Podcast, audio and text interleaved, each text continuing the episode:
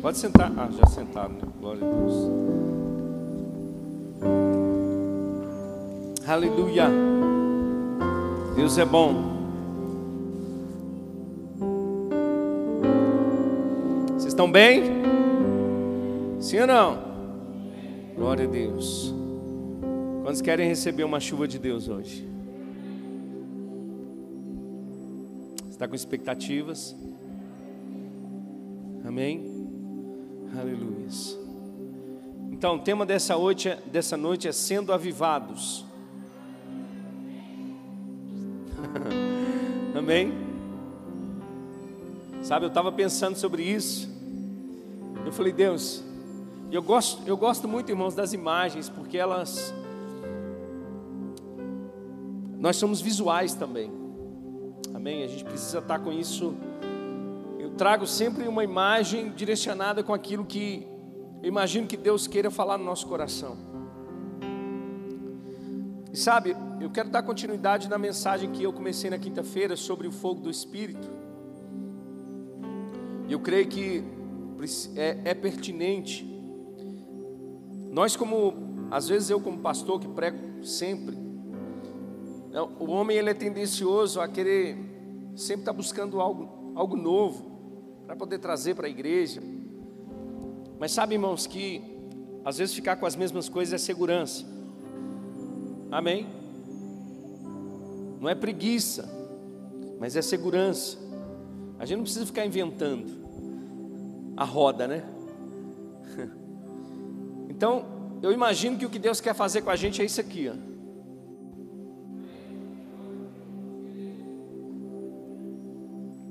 Porque quando a gente vai ver a profecia de Joel no capítulo de número 2, antes de a descida do Espírito Santo, ele fala sobre chuvas de outono e de primavera sendo derramadas sobre a, sobre a terra. Deus ele, ele fala para o seu povo o seguinte: olha, se arrependam, volte para mim, e eu vou voltar a derramar sobre vocês a chuva de outono, a chuva de primavera, e, e a terra vai voltar a frutificar como antes. Então eu entendo que um avivamento ele tem um propósito. E o propósito do avivamento é fazer com que a gente ainda dê mais frutos ainda. Esse é o propósito da chuva, não é? A chuva quando cai na terra, ela, ela, de alguma maneira, ela faz com que a terra receba. Eu não sei quais são os compostos, mas eu imagino que a terra absorve aquilo ali para um propósito, para gerar vida.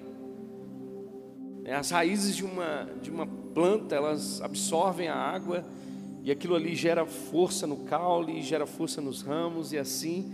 Estou aproveitando a pregação de ontem. E os ramos com força geram o fruto. E eu entendo que quando Deus ele ele envia um avivamento ele envia com um propósito. Todo avivamento precisa ter um propósito. E eu também entendo que um avivamento, ele não, nós não conseguimos programar um avivamento. Amém? Não tem como nós dizermos, olha, no dia. Hoje é quanto? Dia 11 vai acontecer um avivamento. Porque não é produzido pelo homem, apesar do homem fazer parte, ele é produzido por Deus mas ele precisa ser gerado no nosso coração. Porque avivamento é, na realidade, uma expressão de, de força, de vitalidade, para aquilo que talvez esteja parado, aquilo que esteja amortecido, adormecido, ou até mesmo morto. Então a palavra avivamento ela vem disso. Ela vem de, um, de uma força de Deus para dar força àquilo que está adormecido, àquilo que está morto. E voltando sobre aquilo que nós ministramos na quinta-feira, nós temos uma função como filhos de Deus, manter o fogo do Espírito aceso em nossos corações. Amém? E quando nós cantamos, entendemos o que Deus fez por nós, que foi enviar o seu filho Jesus. Eu entendo que a partir do, dessa promessa de Deus lá em Gálatas, perdão, lá em Gênesis capítulo 3, que o filho nasceria. Na plenitude dos tempos, Deus enviou o seu filho, nascido de mulher, debaixo da lei, sobre a lei, para redimir aqueles que estavam sobre a lei. E porque nós, porque ele enviou esse filho, nós recebemos né, a, a salvação, nós recebemos a adoção de filhos. E ele também nos enviou o, seu, o Espírito do seu Filho a nós, ou seja, o Espírito Santo de Deus. Então, o Espírito Santo é a marca do avivamento. Porque a gente vê na antiga aliança que o Espírito de Deus não poderia contender com o Espírito do homem. O que, que era isso? Não poderia permanecer no Espírito do homem. Mas quando chega Jesus, ele vem para trazer essa realidade de volta. É os céus se encontrando com a terra de novo. Avivamento é a vontade de Deus no céu sendo feita na terra. Amém? Agora, como eu disse para vocês, avivamento não é programado, mas avivamento precisa ser gerado. E como ele é gerado? A partir do princípio que nós entendemos a presença do Espírito Santo de Deus sobre nós e em nós. Antes de eu entrar na palavra, eu quero falar sobre duas experiências de avivamento que aconteceram após o Pentecostes, é óbvio. Óbvio, né? Hoje eu estou trocando as palavras, hein? Eu posso contar essas duas histórias? No século XIX, havia uma família muito pobre nos Estados Unidos, com sete filhos de 14 anos para baixo.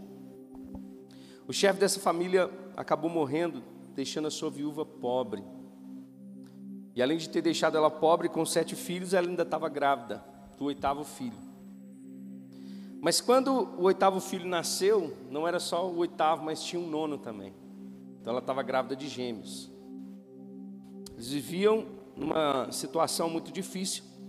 O quinto filho, certa vez, disse para a mãe assim: Olha, mãe, eu vou sair desse lugar, eu vou, eu vou sair da roça. Porque eu sei que Deus tem algo, tem um plano para a minha vida. Ele foi para Boston, em Massachusetts. Ali ele encontrou um emprego numa sapataria. E o professor que ele tinha de escola bíblica dominical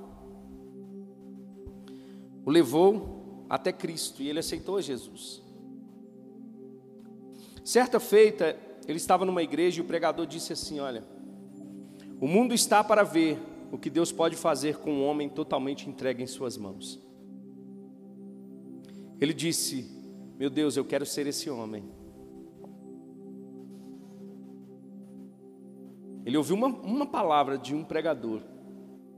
Ele, esse pregador disse: O mundo está para ver o que Deus pode fazer através de um homem que deseja se entregar a Ele, a sua vontade. E ele disse: Eu quero ser esse homem. E passou, passou-se o tempo. Anos mais tarde, ele caminhava pela Wall Street, em Nova York, quando o Espírito veio sobre ele, com grande poder, andando, irmãos, caminhando. Ele entrou numa casa, trancou-se no quarto, caiu de joelhos e ali foi revestido com poder. Parecia que ondas elétricas haviam entrado pelo seu corpo. Chegou a dizer que, ainda que lhe dessem todo o ouro do mundo, ele não trocaria aquela experiência por nada. Quando ele se levantou dos seus joelhos, nunca mais a sua vida foi a mesma. Nunca na história da América também foi a mesma.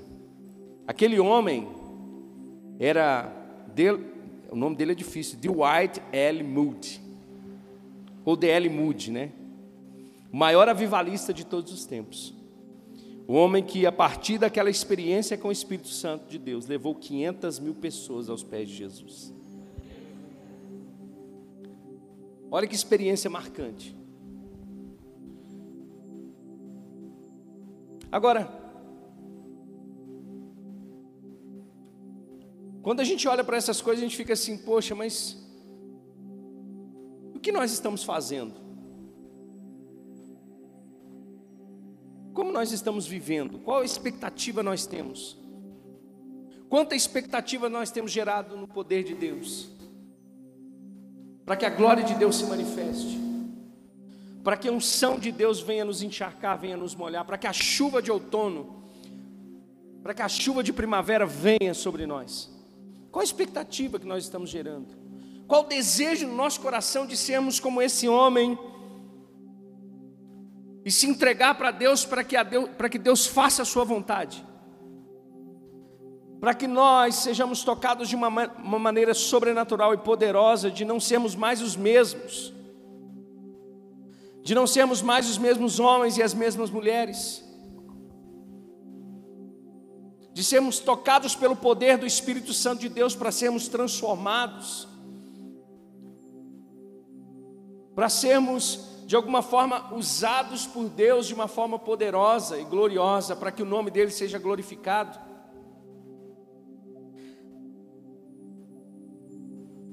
Nós não podemos nos acostumar, nós não podemos nos acomodar, nós precisamos gerar dentro de nós um desejo de sermos avivados por Deus,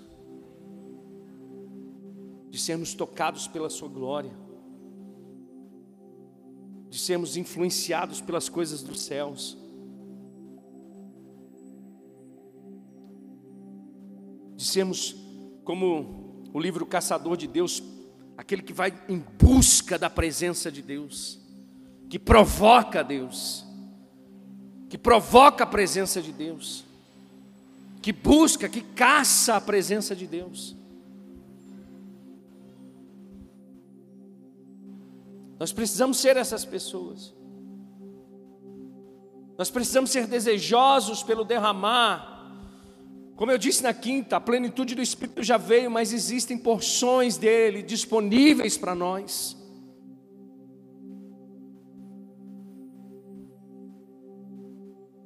Existe uma chuva disponível para mim e para você. Sabe, nós pegamos aquele texto que fala da glória da segunda casa, que ela será maior do que a primeira, e às vezes nós comparamos isso, de repente, quando nós mudamos de um, de um templo menor para um templo maior, a gente diz a glória da segunda casa será maior do que a primeira, não é? Ou coisas que acontecem que vão, mas no contexto ali da glória da segunda casa, que Deus não habitaria mais em templos feitos por mãos humanas, ou na arca, que Deus habitaria agora em nós. A glória da segunda casa é porque Ele habita dentro de mim, dentro de você agora. Essa é a glória da segunda casa. E nós devemos buscar ser avivados por Deus, ser tocados. Existem áreas, talvez na minha vida e na sua vida, que estão mortas, que estão adormecidas, que estão conformadas, que estão necessitando de um toque sobrenatural de Deus, um toque poderoso de Deus e do seu Espírito, um sopro do Espírito sobre nós. É manter a chama acesa, é manter o desejo de Deus aceso em nós. Eu quero contar a segunda experiência, que fala sobre um dos maiores avivamentos, que é o avivamento do país de Gales. Quem conhece sobre esse avivamento? Levanta a mão aí. Quem conhece? Duas pessoas. Então vou ler, que aí fica melhor. Três. Preste atenção aqui. Em 1891, aos 13 anos de idade, e é por isso que eu gosto, irmãos, das coisas de Deus. Porque Deus ele não, ele, ele não tem acepção, ele não faz acepção. Não é? Deus ele simplesmente quer encontrar um coração disposto. Um coração disponível para se mover. Aos 13 anos de idade, Roberts começou a ter fome e sede. Evan Roberts, né? Por duas coisas importantes. Ele orava para que ele fosse cheio do Espírito Santo. E que o país onde ele morava, o país de Gales, fosse reavivado. Olha a oração de um menino de 13 anos de idade. Eu quero ser cheio do Espírito Santo. Mas eu quero que o meu país seja avivado. Os historiadores, né, contam que Talvez esse tenha sido o maior investimento no banco de oração de Deus que um homem pode ter feito. O maior investimento de um homem a favor do avivamento, do reavivamento que o Senhor desejava enviar. E talvez fosse essa a razão de Deus ter começado a onda internacional de reavivamentos a partir do país de Gales.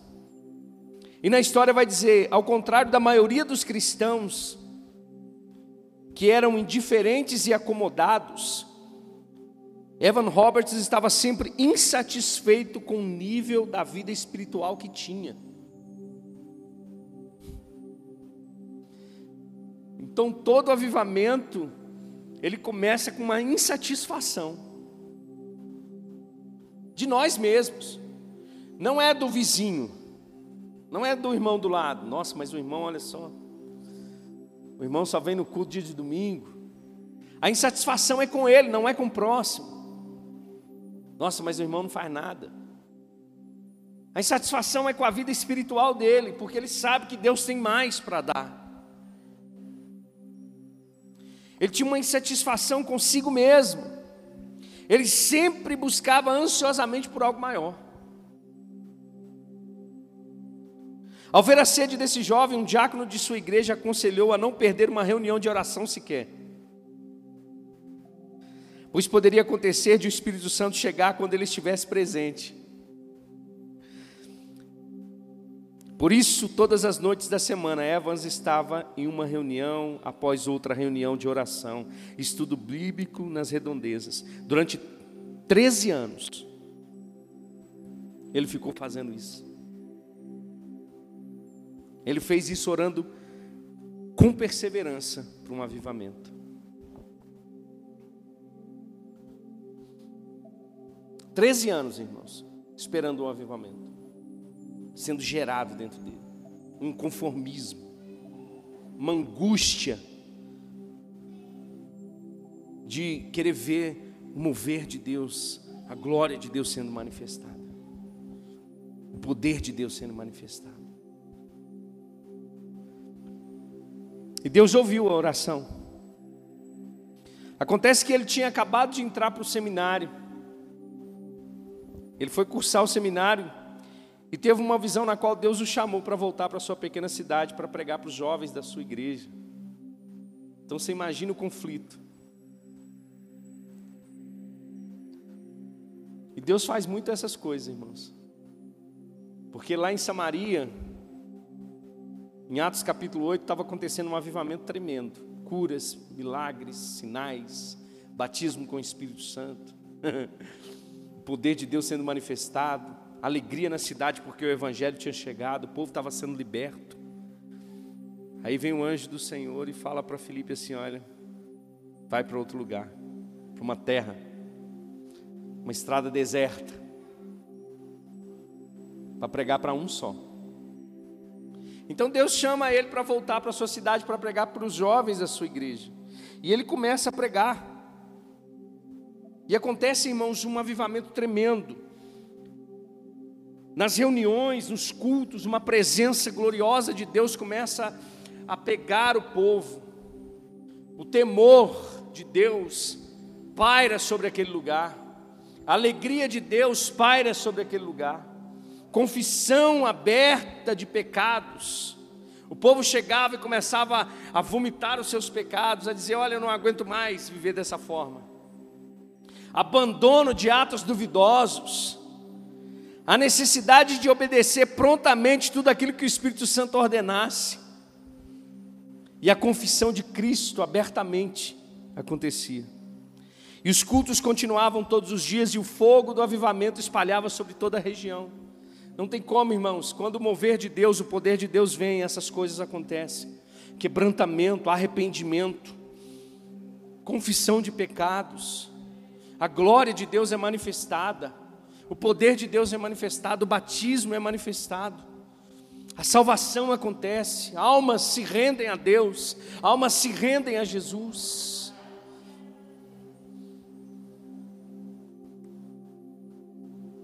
Isso aqui é um avivamento. Agora, para finalizar, os efeitos do avivamento se estenderam muito além dos cultos e reuniões de oração. Os bares e cinemas fecharam, as livrarias evangélicas venderam todos os seus enquetes de Bíblias. O avivamento tornou-se manchete dos principais jornais do país, a presença de Deus parecia ser universal e inevitável. Invadindo não somente as igrejas e reuniões de oração, mas se manifestando também nas ruas, nos trens, nos lares e nas tavernas. Em muitos casos, os fregueses entravam nas tavernas, pediam bebidas e depois davam meia volta e saíam deixando-as intocadas no balcão. O sentimento da presença de Deus era tal que praticamente paralisava o braço de quem ia levar o copo na boca, irmãos.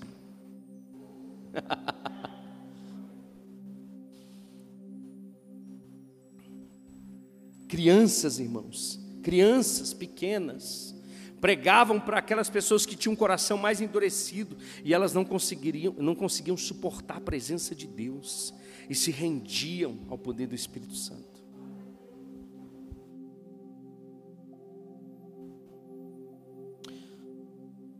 Só duas histórias de várias histórias de avivamento que aconteceram. Que podem acontecer de novo. Vou dizer de novo, que podem acontecer de novo.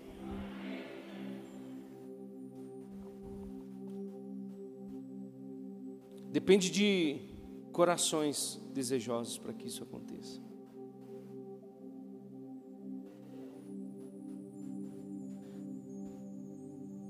Quem sabe nessa noite nós temos D.L. Moody's aqui, Evan Roberts, John Wesley.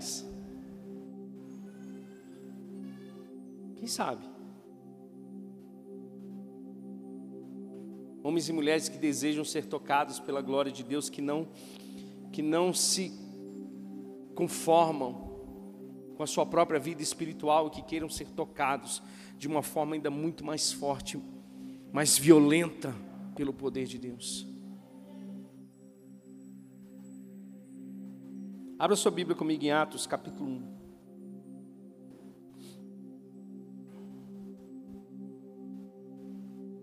Quero falar sobre algumas características aqui de um avivamento.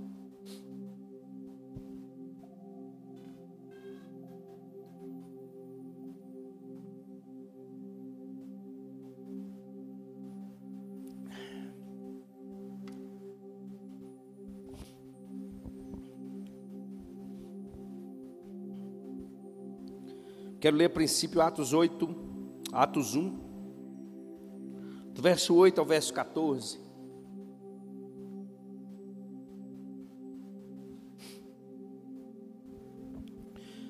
Mas receberão poder quando o Espírito Santo descer sobre vocês, e serão minhas testemunhas em Jerusalém, em toda a Judéia e Samaria, até os confins da terra. Tendo dito isso, foi elevado às alturas enquanto eles olhavam e uma nuvem o encobriu da vista deles. E eles ficaram com os olhos fixos no céu enquanto ele subia. De repente surgiram diante deles dois homens vestidos de branco, que lhes disseram: Galileus, por que vocês estão olhando para o céu? Este mesmo Jesus que dentre vocês foi levado ao céu, voltará da mesma forma como viram subir. Então eles voltaram para Jerusalém vindo do monte chamado das Oliveiras, que fica perto da cidade, cerca de um quilômetro. Quando chegaram, subiram ao aposento onde eles estavam hospedados. Achavam-se presentes Pedro, João, Tiago e André, Filipe, Tomé, Bartolomeu e Mateus, Tiago, filho de Alfeu, Simão Zelote e Judas, filhos de Tiago. Todos eles se reuniam sempre em oração com as mulheres, inclusive Maria, a mãe de Jesus, e com os irmãos de Jesus. Amém? Até aí por enquanto. Como começa esse, esse, esse avivamento? Ele começa sendo gerado através da oração. O próprio Senhor Jesus ele disse: Olha, eu preciso ir para que o Espírito Santo venha. O Senhor Jesus estava dizendo para os discípulos: Olha, vocês vão testemunhar de mim, mas vocês precisam testemunhar de mim com a presença do Espírito Santo em vocês, com o Espírito Santo em vocês. Somente assim vocês vão manifestar o testemunho de Cristo. E era uma promessa de Deus. Ele vai enviar para vocês a promessa. E ele disse: Olha, vocês fiquem em Jerusalém até que do alto vocês sejam revestidos de poder. Então existiam algumas informações que os discípulos estavam carregando. A primeira delas é que eles seriam revestidos. Tomariam uma veste. Algo os envolveria de uma forma, de alguma forma. Outra coisa, eles tinham visto Jesus subir com seus próprios olhos, subir até os céus. Mas anjos disseram para eles: Olha, esse mesmo Jesus que vocês estão vendo subir, ele vai voltar. Então eles sabiam que Jesus tinha dito que eles seriam revestidos, e que Jesus partiria, mas que também ele voltaria.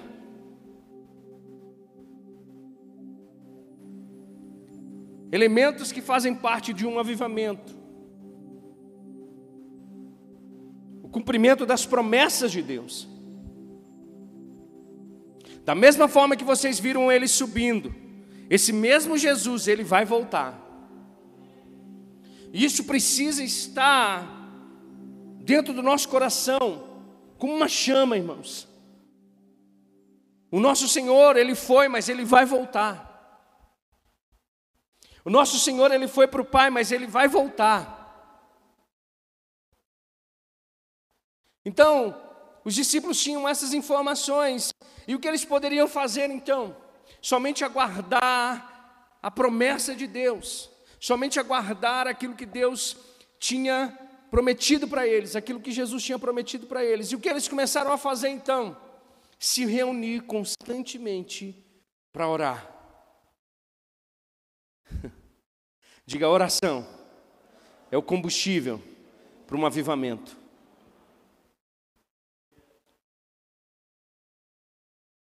Em nenhuma história de avivamento você vai ver, irmãos, o avivamento acontecendo sem oração.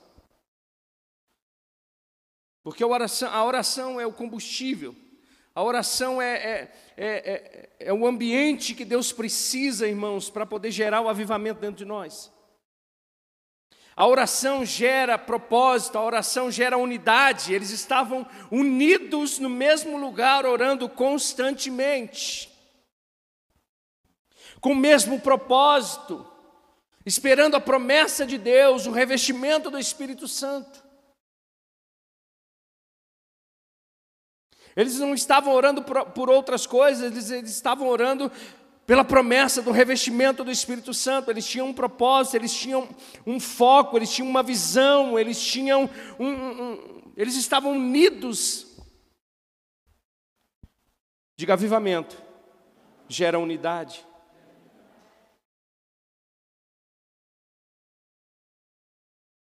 Quantas vezes nós estamos desapercebidos, irmãos? Nós estamos no corpo, mas parece que estamos fora do corpo. Uns estão indo para uma direção, outros estão indo para outra direção, uns estão indo para um lugar específico e outros não. Às vezes a igreja está dessa forma, dispersa. Alguns estão buscando alguma coisa de Deus e outros não. Deixa eu dizer para você, nós temos que ter mesmo, a mesma visão, nós temos que estar no mesmo lugar, no mesmo ambiente, gerando as mesmas coisas para que Deus haja no nosso meio. Diga unidade. A Bíblia diz: olha, eles, todos eles se reuniram sempre em oração. E eu gosto porque a Bíblia deixa bem claro: mulheres estavam no meio. E a, e a profecia de Joel é que filhos receberiam, aqueles que estão perto, aqueles que estão longe, ou seja, Deus não quer deixar ninguém do lado de fora. Deus não quer deixar ninguém do lado de fora. Deus quer derramar uma chuva, irmãos. E Ele quer que todo mundo se molhe nessa chuva. Aleluia. Então, eu quero dizer para você alguns pontos aqui que me chamaram a atenção. O primeiro ponto é que existia um senso, ou existia uma, um desejo de uma grande mudança que haveria. Eles, esses discípulos tinham vivido, andado com Jesus durante três anos e meio. Agora Jesus tinha partido, mas Jesus disse: Olha, vai acontecer alguma coisa, vai acontecer algo. Então eles estavam buscando, irmãos, uma mudança. Eles tinham um desejo de mudança. Alguma coisa ia acontecer da parte de Deus sobre eles. Deixa eu dizer para você, viva sempre com expectativas de alguma coisa da parte de Deus acontecer na sua vida. Aleluia! Não é apenas um domingo, uma segunda, uma terça. É uma grande expectativa de algo de Deus acontecer.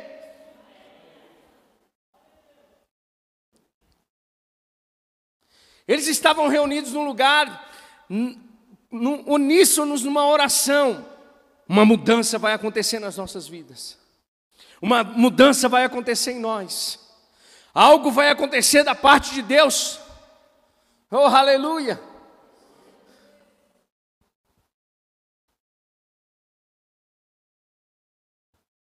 Outra coisa, outra característica de um avivamento, existia uma grande disposição desse povo de receber essa chuva de Deus.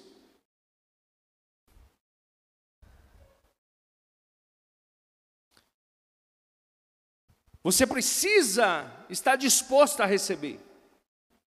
Volta a dizer, sempre me volta Hebreus capítulo 6, que fala da chuva que cai na terra. A terra que absorve a chuva, essa frutifica. Mas aquela que não absorve, ela só pode dar espinhos e abrolhos.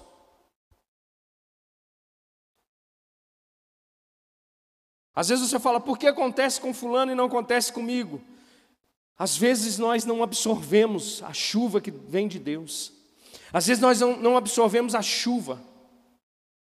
Deixa eu dizer para você, ali, no contexto dos discípulos, todos eles receberam. Todos ficaram cheios. Todos receberam a chuva de Deus. Ninguém ficou do lado de fora, ninguém ficou de braço cruzado dizendo, e comigo, não todos receberam, porque existia uma disposição de cada um deles de receber da parte de Deus alguma coisa.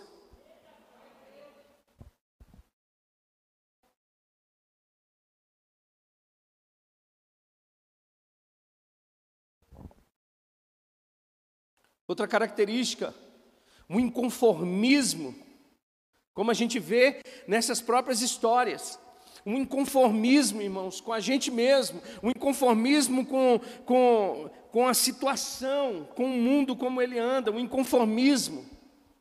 Evan Roberts estava orando para ser cheio do Espírito Santo, mas orando também por um avivamento no seu país.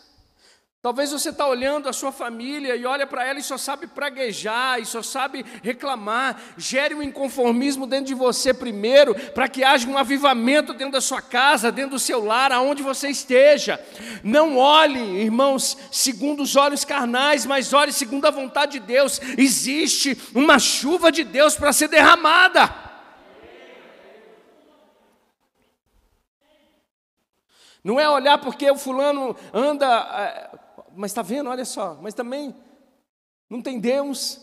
Não, comece a se conformar, primeiramente trazendo, irmãos, a manifestação da glória de Deus.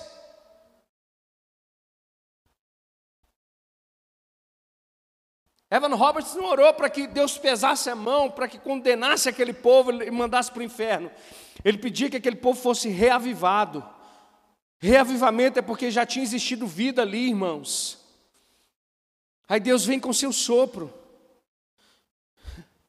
É como aquela, aquela, aquela visão do vale de ossos secos.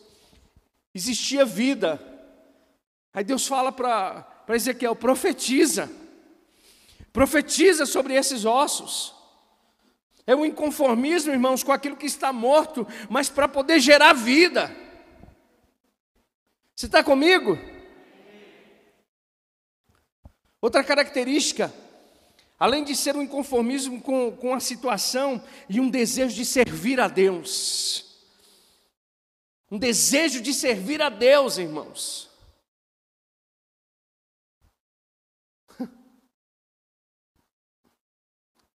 A gente está tendo que brigar com as pessoas. Irmão, serve a Deus.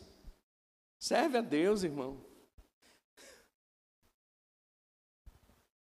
Às vezes a gente fica colocando tanta desculpa. A gente, coloca, a gente gera tantos obstáculos para poder servir a Deus.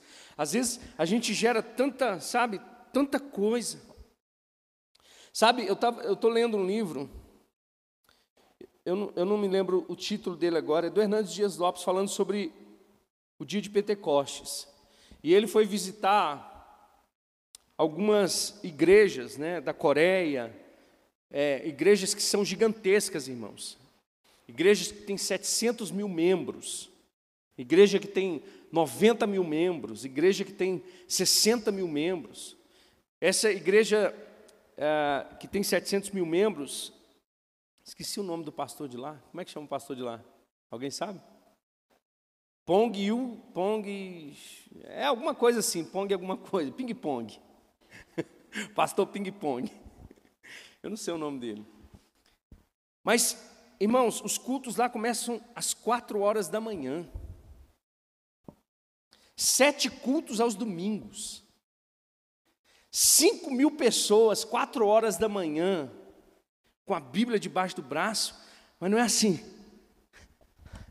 Não, é com um sorriso no rosto, alegres porque vão adorar a Deus. E perguntando para ele qual era, o, qual, era o, qual era a fórmula do sucesso. E ele disse: a fórmula do sucesso é que muitas das vezes nós pensamos e nós fazemos tudo que nós precisamos fazer pela manhã, nós pegamos toda a nossa vitalidade para dar para o nosso trabalho. Eles fazem o contrário, eles dão primeiro para Deus. A mesma, com a mesma intensidade que eles fazem tudo acerca do trabalho, acerca da, das responsabilidades que eles têm, eles fazem primeiro para Deus, porque eles sabem que Deus merece o melhor.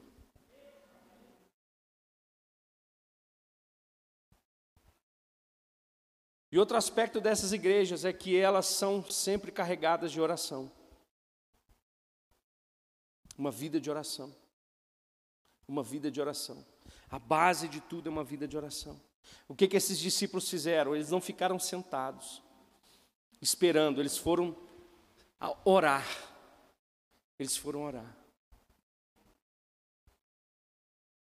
E você pensa que orar não é servir a Deus, irmãos?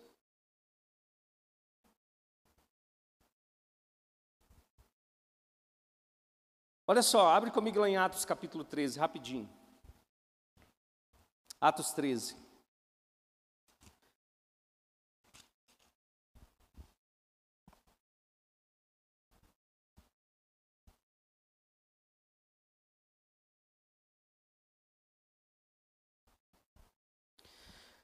Na igreja de Antioquia havia profetas e mestres, Barnabé, Simeão, chamado Níger, Lúcio de Sirene, Manaém, que fora criado com Herodes, o tetrarca, e Saulo.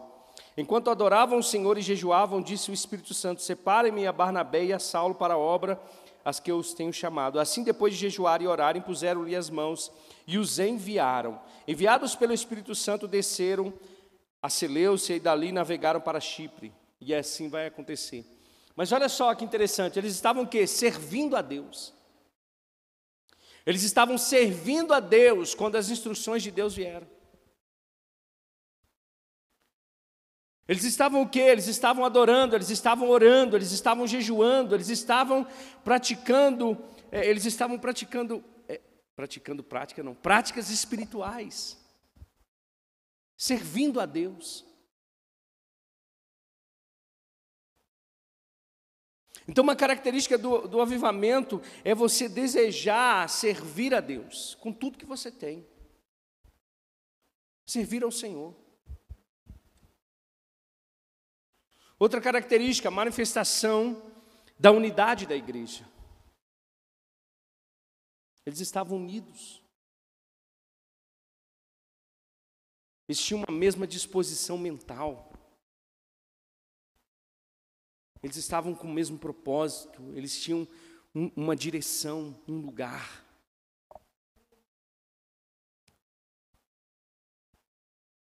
Atos 2 vai falar sobre esse. Eles oravam, Eles partiam pão, eles ouviam a palavra, todas essas coisas, irmãos, com entendimento de unidade, unidos no mesmo propósito. A unidade da igreja manifesta a glória de Deus. Outra característica de um avivamento é que a palavra de Deus ela é recebida com temor. Em Atos 2, quando a descida do Espírito Santo, irmãos, Pedro se levantou e pregou. E o que aconteceu ali naquele lugar é que o povo ficava angustiado e perguntava: o que a gente precisa fazer agora para a gente ser salvo? Porque Pedro disse que, que todo aquele que invocar o nome do Senhor será salvo. O que a gente precisa fazer? Avivamento gera temor, temor de Deus.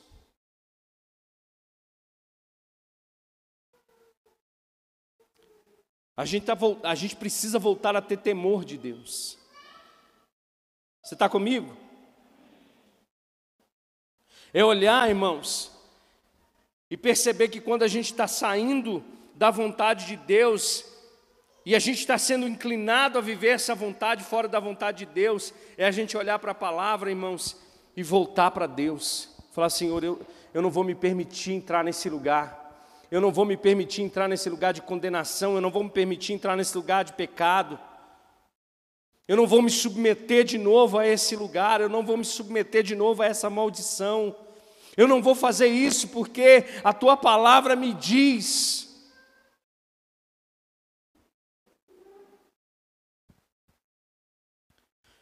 Temor, irmãos, temor de Deus, temor da Sua palavra.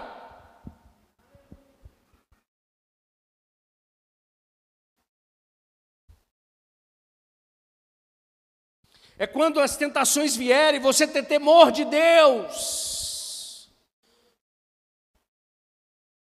É quando você, porventura, pecar, meu irmão, você chorar, chorar, chorar angustiado, porque é chorar como Davi, Senhor, não retires de mim o teu espírito. É chorar mesmo, amargamente, porque você pecou contra Deus. É ter angústia, desespero, porque o pecado pode te tirar a presença de Deus. É você ter angústia porque os teus olhos estão te levando para longe de Deus, porque as tuas mãos estão te levando para longe de Deus, porque as suas conversas estão te levando para longe de Deus.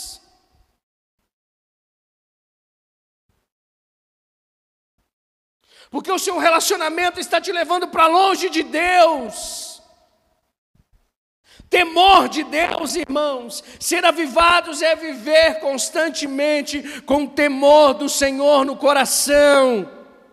A Bíblia diz que o temor do Senhor é o princípio da sabedoria.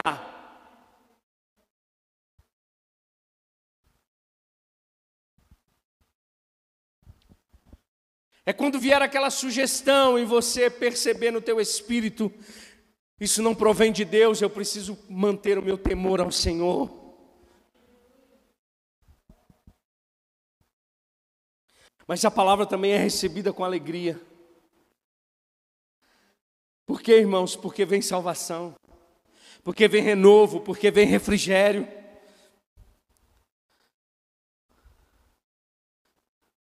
Porque a tristeza, segundo Deus, produz, produz arrependimento. Aleluia. Porque a tristeza, segundo Deus, não é uma tristeza que mata, mas é uma tristeza que produz arrependimento. Não é uma tristeza que te condena, mas é uma tristeza que produz arrependimento. Não é uma tristeza que te esmaga, mas é uma tristeza que te produz arrependimento.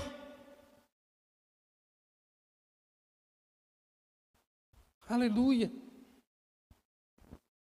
Outra característica de avivamento é que a obra de Deus, o reino de Deus se avança, irmãos. Você quer ver as coisas acontecendo? É nós estarmos no mesmo senso de propósito, buscando ser avivados por Deus. O reino de Deus vai expandindo, irmãos. Começou com 12 homens, depois 120, depois 3 mil, depois 5 mil, depois 8 mil, depois uma cidade inteira. Por quê? Porque o avivamento, irmãos, quando ele vem, ele vem para tocar pessoas.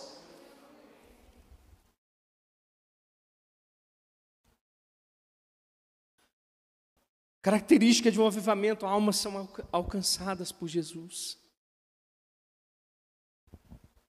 Almas são alcançadas por Deus. Jesus quer salvar, irmãos. Jesus quer salvar o perdido. Ele não veio para os sãos, mas sim para os doentes. Ele quer salvar os perdidos. E ele conta com seu coração desejoso de um avivamento, de um reavivamento, de uma sede por Deus, de um desejo em cumprir a vontade de Deus, de um desejo em investir mais em Deus.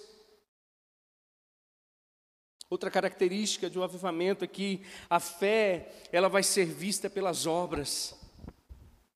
Amém. O reino de Deus é um movimento, irmãos. Ele vive em constante movimentação.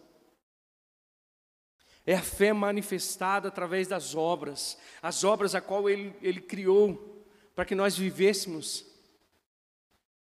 É um desejo, irmãos, do nosso coração de podermos manifestar o amor de Deus, a bondade de Deus, de podermos expressar isso através da nossa vida. Eu estava conversando com o Zé Marcos no, no, no, no curso né, de Libras, o pessoal até, a professora até me chamou atenção aqui, porque eu, eu conversando lá fora, os irmãos ouvindo aqui dentro. Mas a gente estava falando sobre essa questão da mentalidade religiosa, de que é, é, o evangelismo, é, é, a gente tem que reunir um grupinho no domingo e, e, e sair, sabe? Isso, irmãos, e fazendo uma, um evento ou outro de, de evangelismo. Mas a gente precisa entender, irmãos, que a nossa vida é o evangelismo. É a nossa vida que é o evangelismo. É quando você está é, é, diante de uma situação com uma pessoa desesperada e você ser a voz de Deus para aquela pessoa. É lá onde você trabalha, as pessoas verem Jesus Cristo na sua vida. Esse é o evangelismo. Estava conversando com o Walter aqui esses dias sobre como, como no contexto de trabalho, muitas das vezes o cristão ele é visto de uma forma, irmãos, é, ruim por causa da, da ignorância, por causa da falta de sabedoria, porque muitas das vezes a gente quer a gente quer cobrar de mortos atitudes de vivos. Não, isso a gente tem que fazer entre a gente aqui, ó. Dar paulada, tem que dar paulada em crente que peca, não é no, no, no pecador que está lá fora. A paulada tem que ser em crente que peca. Entenda a paulada no bom sentido, tá, irmãos? A correção tem que estar no crente, porque o crente que recebeu a vida de Deus, ele lá fora, irmão, ele está perdido. O que ele precisa? Ele precisa de um crente que entende que ele é um evangelista. A minha vida vai servir para você de exemplo. Se você tem uma ótica, uma visão dos crentes, caminha comigo que você vai ver a diferença. A gente tem que ter essa disposição, irmãos. A gente precisa ter essa disposição no nosso coração. Ser avivado, irmãos, é levar a palavra de Deus aonde a gente for, com, as nossas, com a nossa vida.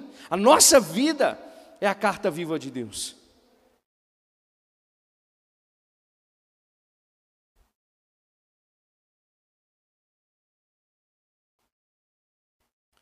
Então a nossa fé precisa ser vista pelas obras, atitude do nosso coração. Às vezes você vai ganhar pessoas sem sequer, irmãos, falar nada. A pessoa vai ver o trato do Elbert, por exemplo, com o filho, com a Amanda, e vai falar: Cara, o que, que é isso? que vida é essa? Eu quero essa vida. Amém, irmãos? Para terminar, Uma outra característica, ou a última que eu quero pontuar aqui, é que a presença de Deus ela é notória. Amém. Muitos outros avivamentos tentaram começar a partir desse, tentando ser produzidos, mas não duraram muito tempo. Esse no país de Gales foram 100 anos. A gente não está aqui para tentar produzir nada, a gente está aqui para tentar gerar um coração que deseja gerar alguma coisa. Talvez você tenha algo que aqui, que está queimando dentro do teu coração hoje, um propósito. Algo que Deus tem comunicado com você e vai começar a partir disso. Disso que Deus está comunicando no teu coração. Agora, o que Deus está querendo nos chamar nesse, nesse dia é que não tem hora programada, não tem dia programado, vai acontecer. O que você vai precisar fazer? Perseverar. Você vai ter que ser constante naquilo que Deus tem colocado dentro do teu coração. Você está comigo? Fica de pé comigo.